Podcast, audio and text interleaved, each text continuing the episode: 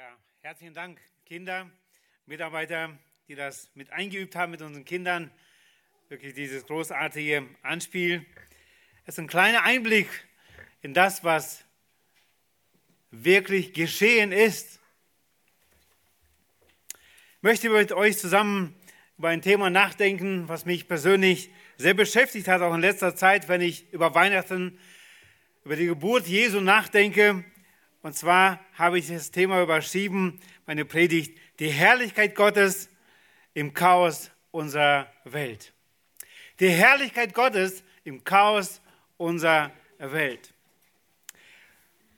Unter der Herrlichkeit Gottes verstehen wir meistens etwas, wo wir sagen, ja, das ist etwas Mystisches, also das können wir so nicht wirklich hier erleben. Wir denken, es ist etwas was vielleicht zukünftig wir erleben werden. Oder vielleicht müssen wir mehr beten oder irgendwie, ja, wir sind eigentlich unwürdig, die Herrlichkeit Gottes zu sehen. Oftmals meinen wir es so, dass es vielleicht in der Zukunft im Himmel mal so sein wird. Wenn du aber in der Bibel nachforschst, dann wirst du viele Bibelstellen finden, viele Aussagen, wo es um die Herrlichkeit Gottes geht. Wie im Alten so auch im Neuen Testament. Herrlichkeit ist einer der zentralsten Begriffe in der Bibel. Herrlichkeit gehört zu Gott. Er ist Gott der Herrlichkeit. In ihm strahlen alle göttlichen Attribute in Vollkommenheit hervor. Hoheit, Majestät, Pracht, Schönheit, Ehre und überirdischer Lichtglanz. In unserem Haupttext heute, Kolosser 2, wo wir bereits schon angefangen haben zu lesen, werden wir weiterlesen. Da geht es genau darum, wo Gott dich offenbart im, in der Herrlichkeit, wo das Licht erstrahlt. Der Botschaft des Engels, aber dann auch eine Menge der Herrscher, die Gott loben. Den ersten Teil des Textes lesen wir in Lukas 2, Verse 8 bis 14. Und ich habe diesen Teil überschrieben, die Erscheinung der Herrlichkeit Gottes. Lass uns gemeinsam diesen Text lesen. Da heißt es, und es waren Hirten in derselben Gegend auf dem Feld, die bewachten ihre Herde in der Nacht. Und siehe, ein Engel des Herrn trat zu ihnen und die Herrscher des Herrn und die Herrlichkeit des Herrn umleuchtete sie und sie fürchteten sich sehr. Und der Engel sprach zu ihnen, fürchtet euch nicht, denn siehe, ich verkündige euch große Freude, die dem ganzen Volk widerfahren soll. Denn euch ist heute in der Stadt Davids der Retter geboren, welcher ist Christus der Herr. Und das sei für euch das Zeichen. Ihr werdet ein Kind finden, in Windeln gewickelt, in der Krippe liegend. Und plötzlich war bei dem Engel der, die Menge der himmlischen Herrscher, die lobten Gott und sprachen, Herrlichkeit ist bei Gott in der Höhe und Frieden auf Erde und unter den Menschen Gottes Wohlgefallen. Es ist Nacht. Die Hirten halten Wache über die Herden und auf einmal leuchtet die Herrlichkeit Gottes auf. Bereits ca. 700 Jahre vorher wurde durch Gott diese Rettung durch den Propheten Jesaja angesagt. Ich lese Jesaja 9, Kapitel, Vers 1 zuerst und dann auch Vers 5. Da heißt es im ersten Vers, das Volk, das in der Finsternis wandelt, hat ein großes Licht gesehen über den Bewohnern des Landes, der Todesschatten ist ein Licht aufgeleuchtet. Warum eigentlich? Was soll es bezwecken? Ein Erkennungsmerkmal. Vers 5 lesen wir weiter. Denn ein Kind ist uns geboren, ein Sohn ist uns gegeben und die Herrschaft ruht auf seiner Schulter. Und man nennt seinen Namen wunderbarer Ratgeber, starker Gott, ewig Vater, Friedefürst. Jesaja, der Prophet, schreibt das in Gegenwartsform, als ob es schon geschehen ist. Dazwischen liegen noch circa 700 Jahre. Gott hat das offenbart. Gott hat ein Versprechen eingelöst. Ich glaube nicht, dass die Hirten in dieser Nacht aktiv auf ein Licht warteten, auf den Messias, ob zwar er verheißen war und sie auch immer wieder darüber gesprochen haben und auch gewartet haben auf diesen Messias.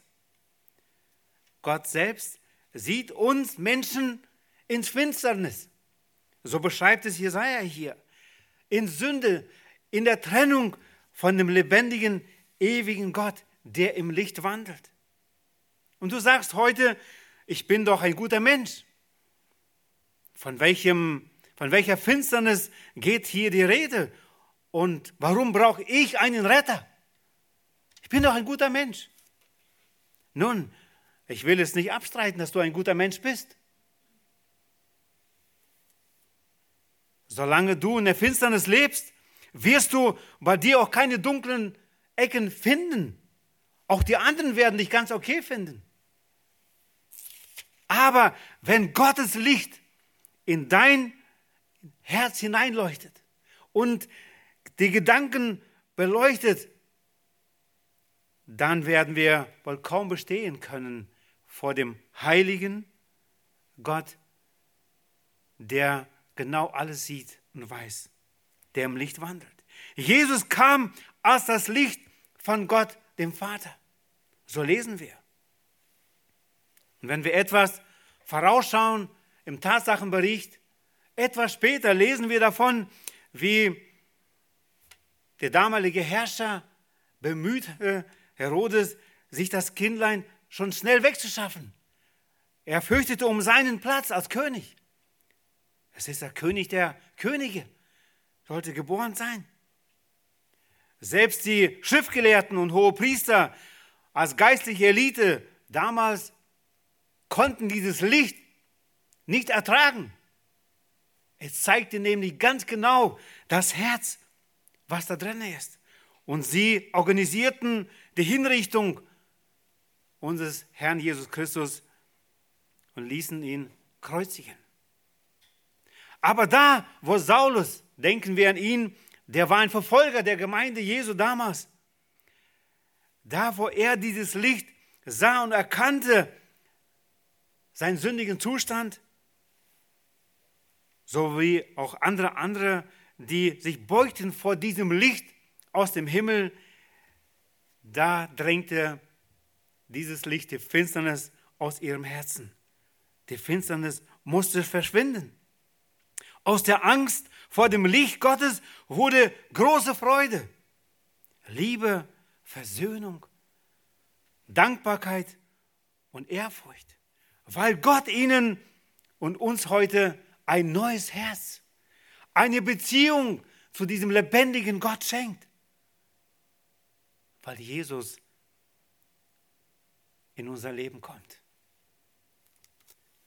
um uns aus der Finsternis, aus dem Getrenntsein von dem heiligen Gott ins Licht Gottes, in die Gemeinschaft mit Gott zu bringen.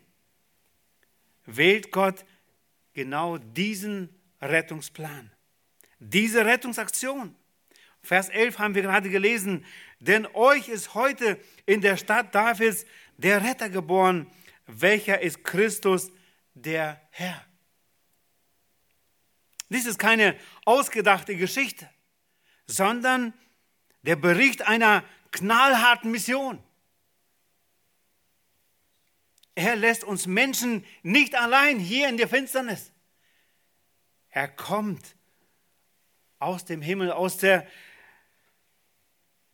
Gegenwart Gottes zu uns auf diese Erde, um uns hier rauszuholen, um uns dahin zu bringen, von wo er kommt. In die Herrlichkeit seines Vaters möchte er uns bringen. Es gibt nur eine Bedingung.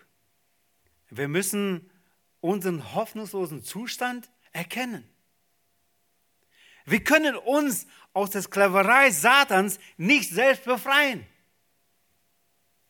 Deshalb kam Jesus, Heiland der Welt, um uns Menschen zu retten. Der Mensch darf nun seit Pfingsten zu Jesus kommen mit seinem Schuldschein, mit seinen Sünden und bei Jesus Vergebung bekommen für all das, was wir getan haben. Man darf und kann nur persönlich kommen. Ich kann als Vater nicht für meine Kinder gehen, diesen Schuldschein einlösen oder für die Enkelkinder. Jeder persönlich muss zu Jesus kommen, um diesen Schuldschein einzulösen. Und Jesus vergibt. Er schenkt Versöhnung, Frieden mit Gott. Und diese Versöhnung und dieser Frieden ist mehr wert, als wenn wir uns mit jemand anderes als Menschen verkracht haben und dann sich auf einmal versöhnen. Diese Versöhnung mit Gott ist viel mehr wert. Von diesem Frieden sprachen die himmlischen Herrscher, als sie diesen Frieden verkündeten. Diesen Frieden mit Gott. Es ist immer noch Unfrieden auf dieser Erde. Aber da, wo ein Mensch dies anerkennt, dass er verloren ist und Hilfe braucht, da schenkt Gott Frieden ins Herz. Gott kam persönlich in Jesus zu dir und mir, um Rettung zu bewirken, um uns zu retten. Warum eigentlich? Warum kam er persönlich? Ein Beispiel, finde ich, bringt es sehr gut auf den Punkt. Der bekannte indische Christ, er war auch Missionar in Indien und in anderen Ländern, Sadhu Sundar Singh. Ihr könnt auch im Internet einiges über ihn finden, wie Gott ihn gebraucht hat als ein Zeuge Jesu. Er erzählt, ein König hatte einen Minister, einen sehr gebildeten Mann. Der Christ wurde und seinen Glauben vor dem ganzen Volk bekannte. Er erklärte, dass er an Jesus, den Retter, glaube, der in die Welt gekommen sei, um sie zu erlösen von der Schuld und Tod. Dem König war das unverständlich. Aber, sagte er, wenn ich will, als König, dass etwas geschehen soll, dann gebiete ich meinem Diener und das genügt. Warum sollte der König aller Könige selbst in diese Welt kommen? Der König wollte den Minister wegen seiner Bekehrung zum Christusglauben entlassen. Da er ihn aber sehr schätzte, versprach er ihm Gnade, wenn er eine Antwort auf diese Frage wüsste. Nochmal die Frage, warum sollte der König aller Könige selbst in diese Welt kommen? Gewährt mir 24 Stunden. Majestät, erwiderte der Minister, und ich will Ihnen antworten. Dieser Minister ließ einen geschickten Schnitzkünstler holen und trug ihm auf, eine Puppe anzufertigen und sie genauso zu kleiden wie das zweijährige Kind des Königs. Am folgenden Tag machte der König eine Bootsfahrt auf dem Fluss. Der Schnitzkünstler war angewiesen, sich am Ufer des Flusses aufzuhalten und auf ein verabredetes Zeichen die Puppe ins Wasser zu werfen. Der König sah die Puppe ins Wasser fallen. In der Meinung, es sei sein Kind, sprang er ins Wasser. Der Minister fragte ihn anschließend, warum er sein Kind habe retten wollen, wenn doch ein Wort an seinen Diener genügt hätte. Es ist das Herz des Vaters, das so handeln musste, antwortete er. Und der Minister antwortete, so hat sich auch Gott nicht zufrieden gegeben, den Menschen nur eine Heilsbotschaft zu bringen, sondern seine unendliche Liebe ließ ihn selbst vom Himmel herabsteigen, um uns zu retten. Gott liebt sein Geschöpf. Er will mit dir und mir die Ewigkeit verbringen. Da liegt nur etwas dazwischen. Sünde. Jemand sagte, Gottes Liebe zu dir findest du in keiner Religion, nur in einer persönlichen Beziehung zu ihm. Er kam, um uns zu retten. Wir haben nur gerade gesehen, wie diese Erscheinung der Herrlichkeit Gottes war, wie die Hirten sie erfuhren. Wir wollen etwas weitergehen und einen zweiten Punkt uns anschauen. Was haben die Hirten daraufhin getan, als sie davon erfuhren, dass ihnen der Retter geboren ist? Dem Volk Israel, uns Menschen. Vers 16 bis Vers 20 lesen wir in Lukas 2. Und sie gingen eilends und fanden Maria und Josef dazu das Kind in der Krippe liegend. Nachdem sie es aber gesehen hatten, machten sie überall das Wort bekannt, das ihnen über dieses Kind gesagt worden war. Und alle, die es hörten, verwunderten sich über das, was ihnen von den Hirten gesagt wurde. Maria aber behielt alle diese Worte und bewegte sie in ihrem Herzen. Und sie und die Hirten kehrten wieder um und priesen und lobten Gott für alles, was sie gehört und gesehen hatten, so wie sie, so wie es ihnen gesagt worden war. Wir haben gerade im ersten Punkt gesehen, wie diesem Abschnitt, wie die Herrlichkeit Gottes die Hirten umleuchtete. Und dann hörten sie die großartige Nachricht durch den Engel vom Retter, Christus, dem Herrn. Und dann die Herrscher, wie sie lobten und priesen Gott. Aber überzeugt waren sie hier noch nicht. Sie haben etwas erlebt, etwas Besonderes erlebt, aber sie waren noch nicht überzeugt. Wir sehen dann, wie sie hingehen und schauen. Wir haben gerade gelesen, Vers 16, eilends gingen sie hin. Da wurden sie überzeugt, als sie es gesehen haben. Vers 17 heißt es, nachdem sie es aber gesehen hatten, machten sie überall das Wort bekannt, das ihnen über dieses Kind gesagt worden war.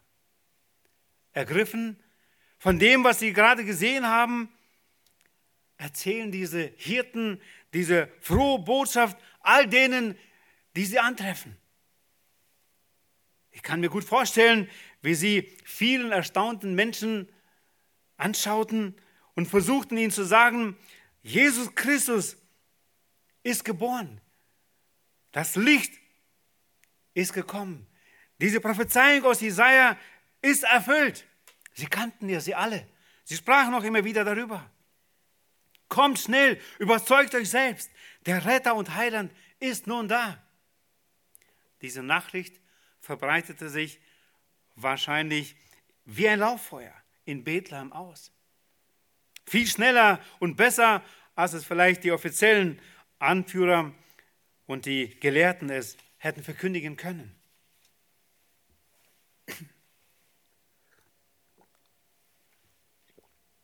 Stellt euch vor, einfache Hirten, Menschen, die sonst nicht so viel im Volk zu sagen hatten. Sie wurden zu diesen Botschaftern. Sie brachten diese Botschaft weiter.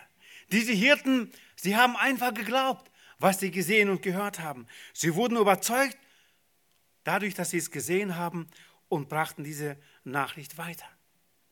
Was lernen wir von diesen Hirten? Erst wurden diese Hirten umleuchtet. Dann hörten sie den Engel und die Herrscher.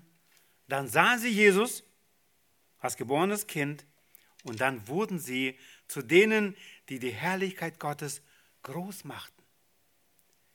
Das macht etwas mit uns, wenn wir diesen Herrn wirklich erleben. Wir können nicht mehr schweigen darüber. Ein Beispiel aus dem 19. Jahrhundert.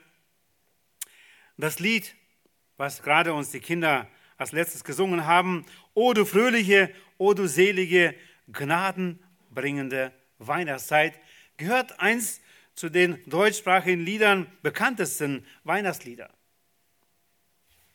Dichter der ersten von drei Strophen ist der Weimarer Waisenvater Johannes Daniel Falk. Er lebte 1768 bis 1826.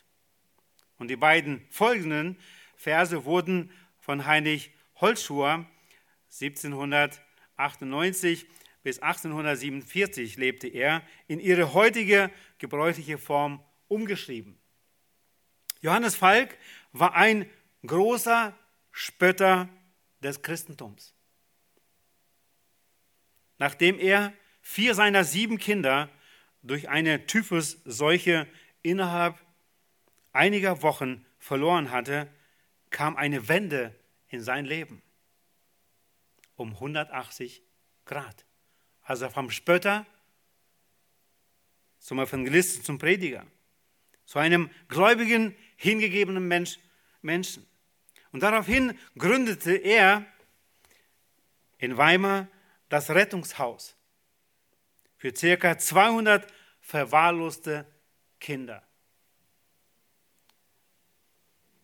Den aufgenommenen Kindern widmete er 1816 das heute als Weihnachtslied bekannte O du fröhliche, O du selige, gnadenbringende Weihnachtszeit. Welt ging verloren, Christ ist geboren, freue, freue dich, o Christenheit. Eine Zwischenfrage.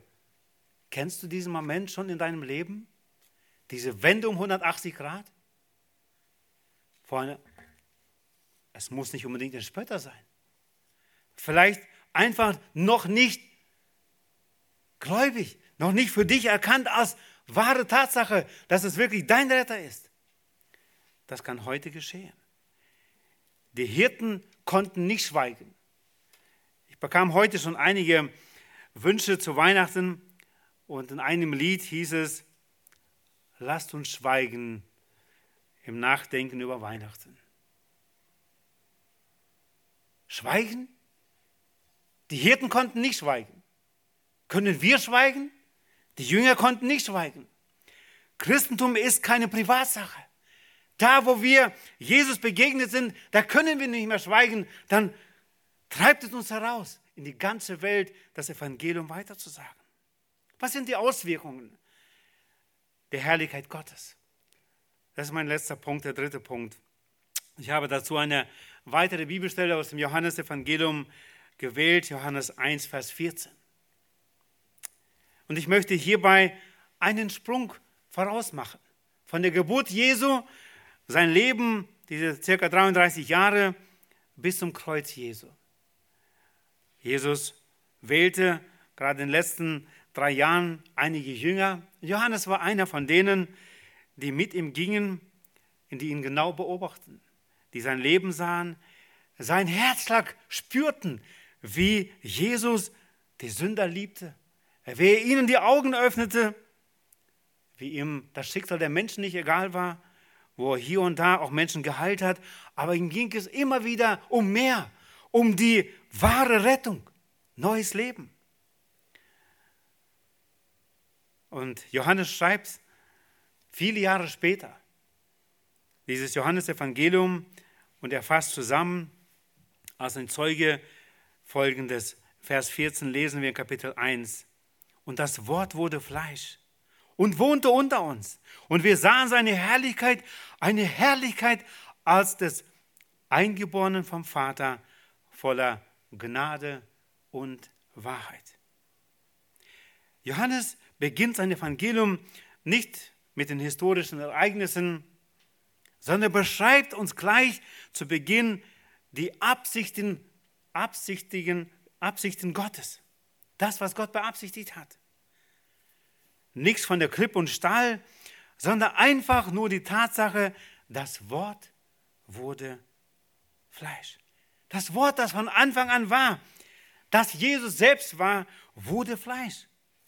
Dieser Schöpfer macht sich klein, dass er von einem jüdischen Mädchen, Jungfrau, geboren wird, die schwanger wurde von dem Heiligen Geist, wie es Matthäus 1 beschrieben wird. Und dieser Rettungsplan wurde vom dreieinigen Gott festgelegt, vor Grundlegung der Welt. Der Mensch erhob sich gegen seinen Schöpfer, nahm die Anweisung Gottes nicht ernst und sündigte gegen Gott. Es war nur ein kleines, scheinbar, aber wo er rebellierte und gegen Gott diese Frucht, die verboten war, nahm. Und so kam die Trennung zwischen dem heiligen Gott und den sündigen Menschen. Gott nahm Menschengestalt in Jesus an, um uns aus unserem hoffnungslosen Zustand zu befreien. Er kam persönlich in Christus auf diese Welt. Gott hat nicht nur einen Scheinleib angenommen, sondern er wird ganz und gar Mensch und bleibt dabei gleich und ganz Gott. Vers 14 haben wir gerade gelesen, und er wohnte, könnte auch anders sagen, zeltete unter uns. Und wir haben seine Herrlichkeit angeschaut. Wer in der Krippe von Bethlehem die Herrlichkeit Gottes, dem Retter, entdecken will, der muss schon etwas genauer hinschauen. Und er braucht einen bestimmten Schlüssel dafür. Und dieser Schlüssel heißt Glauben. Glauben, dass es wirklich dieser Retter, der Messias ist. Warum kannst du heute glauben, dass Jesus der wahre Messias ist? Gott erwartet nicht von uns, dass wir einfach so blind glauben. Nein, er will uns sehr deutlich machen, dass, es, dass er es wirklich war. Und Gott offenbart sich unter anderem in seinem Wort. Gott hat Jahrhunderte, Jahrtausende versprochen, dass er kommen wird als Messias, als Kind, was wir gerade gesehen haben, auch in Jesaja. Und Gott hat sein Versprechen eingelöst. Gott hat sein Versprechen gehalten. Er erniedrigte sich bis zum hilflosen Baby und ließ sich töten am Kreuz als Verbrecher, der doch ohne Sünde war, stellvertretend für uns alle, damit der daran glaubt, gerecht gesprochen wird von dem heiligen Gott. Und das wird beschrieben im Wort Gottes. Das erleben Menschen bis heute diese Vergebung, diese Versöhnung, genau dieses neue Leben. Und immer wieder dürfen wir hier die Herrlichkeit Gottes sehen, wie Gott ein neues Leben schenkt. Dieses Angebot der Versöhnung und Wiederherstellung wurde uns in dem aufopfernden Liebe offenbar nach gut 33 Jahren, als Jesus ans Kreuz ging, als unser wahrer Retter. Und Johannes konnte, wie gesagt, nicht schweigen. Er sagt, wir können nicht schweigen darüber. Und deswegen schreibt er. Und er sagt, und wir sahen seine Herrlichkeit. Eine Herrlichkeit als des Eingeborenen vom Vater voller Gnade und Wahrheit. Ich liebe dieses Wort Gnade. Es ist das, was Gott uns schenken möchte und uns schenkt. Und aus Gnade dürfen wir Tag für Tag weiterleben. Und Johannes schreibt hier in Verse 16 und 17 etwas später,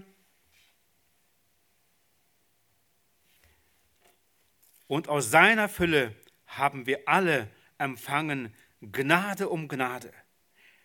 Denn das Gesetz wurde durch Mose gegeben. Die Gnade und die Wahrheit ist durch Jesus Christus geworden. Glaube lässt uns die Herrlichkeit Gottes sehen. Die Auswirkung der Herrlichkeit Gottes im Chaos unserer Welt ist Hoffnung für Sünder. die Gott glauben und seine Gebote befolgen. Wir haben hier gerade gesehen, das Gesetz war Gottes Mittel, um den Menschen seine Ungerechtigkeit vor Augen zu führen, um ihm zu zeigen, du bist schuldig vor Gott. Aber durch Gnade, durch Christus haben wir Gnade erfahren. Die Gnade durch Glauben an Jesus Christus. Wir dürfen Vergebung, Versöhnen, Versöhnung erfahren. Apostel Paulus, der frühere Saulus, von dem ich gerade schon sprach, dem auch das Licht vom Himmel leuchtete und der einfach vor diesem Herrn niederfiel und sagt, Gott, was soll ich tun, Herr, was soll ich tun? Und er hat Jesus angenommen und er schreibt in etwas später in 2. Korinther 4, Vers 4, bei den Ungläubigen, denen der Gott dieser Weltzeit die Sinne verblendet hat, sodass ihnen das helle Licht des Evangeliums von der Herrlichkeit des Christus nicht aufgeleuchtet, welcher Gottes Ebenbild ist.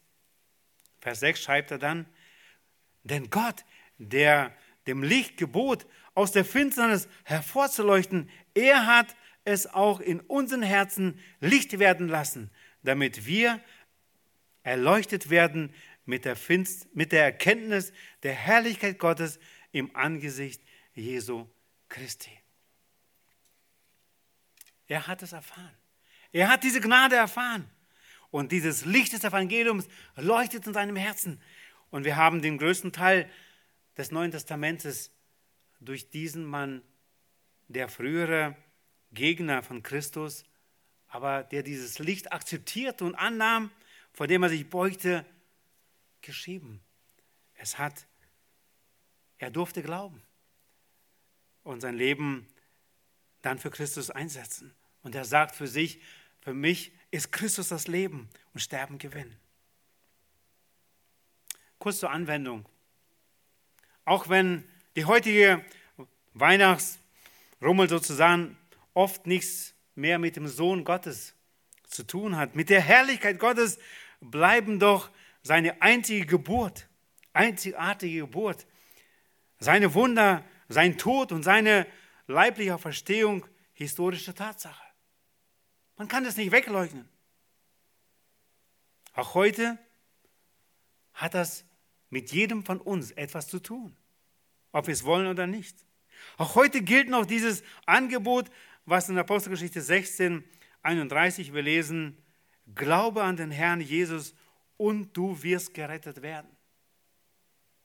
Der Schlüssel ist Glauben.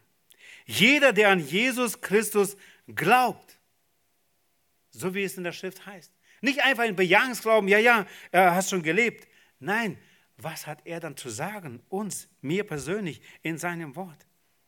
Wer dem glaubt und sein Leben danach ausrichtet, er bekommt ewiges Leben. Wer an ihn glaubt, wie gesagt, wie die Schrift es sagt, braucht sich auch für die Zukunft nicht zu fürchten. Das Erleben der Herrlichkeit Gottes kann heute für dich beginnen. Es mag sein, dass du sagst, naja, ein Gottesdienst wie viele andere, nichts Besonderes, gut und Anspiel, Theater, Predigt, was ist dann schon? Aber in diesem Gottesdienst gleichzeitig hat Gott uns ermutigt. Da, wo dieses Wort uns zuspricht, wo wir dem glauben, bewirkt das Wunder in unserem Herzen. Wir sehen die Herrlichkeit Gottes, wie Gott sich niederlässt zu uns Menschen, um uns zu retten. Und wir freuen uns. Einige haben es vielleicht zum ersten Mal gehört, wie wir gerade im Anspiel gehört haben von dem Heiland der Welt und haben im Herzen gesagt, ja, auch ich glaube daran. Ich will daran glauben. Ich will daran festhalten. Ich will mein Leben danach ausrichten. In dem gleichen Gottesdienst sagt einer Danke, ich will damit nichts zu tun haben. Und der andere erfährt die Herrlichkeit Gottes. Heute hier.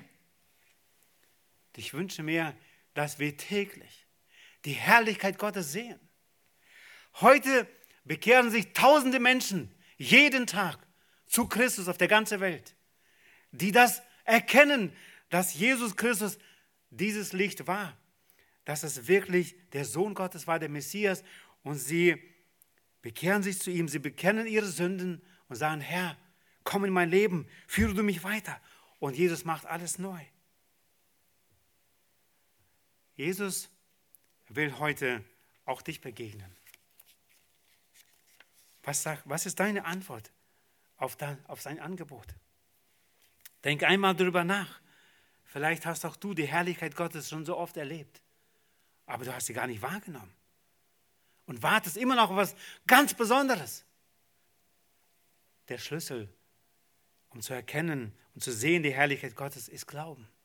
Bitte den Herrn, lies dieses Wort mit Gebet. Herr, öffne du mir dein Wort. In diesen Tagen, wo wir vielleicht nicht so viel unternehmen können wie sonst, nimm die Zeit, Gottes Wort zu lesen und Gott wird sich zeigen in seinem Wort. Und du wirst die Herrlichkeit Gottes im Chaos unserer Zeit, deiner Zeit, deiner Welt erkennen. So wie die Hirten seiner Zeit umleuchtet wurden, so wirst auch du es erfahren. Und wenn du es erkannt hast, schweige nicht, sondern verkündige es weiter. Und möge es noch große Auswirkungen haben in unserem Leben persönlich, im Leben unserer Familien, Angehörigen, die Herrlichkeit Gottes. Ich hoffe, dass du in den nächsten Tagen mehr darüber nachdenkst und mehr erfährst, selbst durch das Lesen des Wortes Gottes. Amen. Ich würde gerne noch mit uns beten. Lasst uns nach Möglichkeit aufstehen. Herr Jesus Christus, hab herzlichen Dank, dass dir unser verlorener Zustand nicht egal war. Danke, dass du aus dem Himmel, aus der Herrlichkeit Gottes, deines Vaters, zu uns auf diese Erde gekommen bist, mit einem Ziel, deinen Vater zu offenbaren, seine Herrlichkeit, aber auch die Erlösung zu erwirken für uns Sünder, Rebellen gegen dich. Hab herzlichen Dank, dass du heute uns deine Herrlichkeit zeigen möchtest. Wir dürfen sie heute erleben. Herr, hilf uns, in deinem Sinne darüber nachzudenken. Hilf uns, es zu erfahren. Und so wie die Engel seiner Zeit, die Herrscher an dich lobten, so wie die Hirten, die diese Herrlichkeit erkennen durften, dich lobten, hilf auch uns, dich zu loben und zu preisen, hier und einmal in Ewigkeit. In Jesu Namen, Vater. Amen.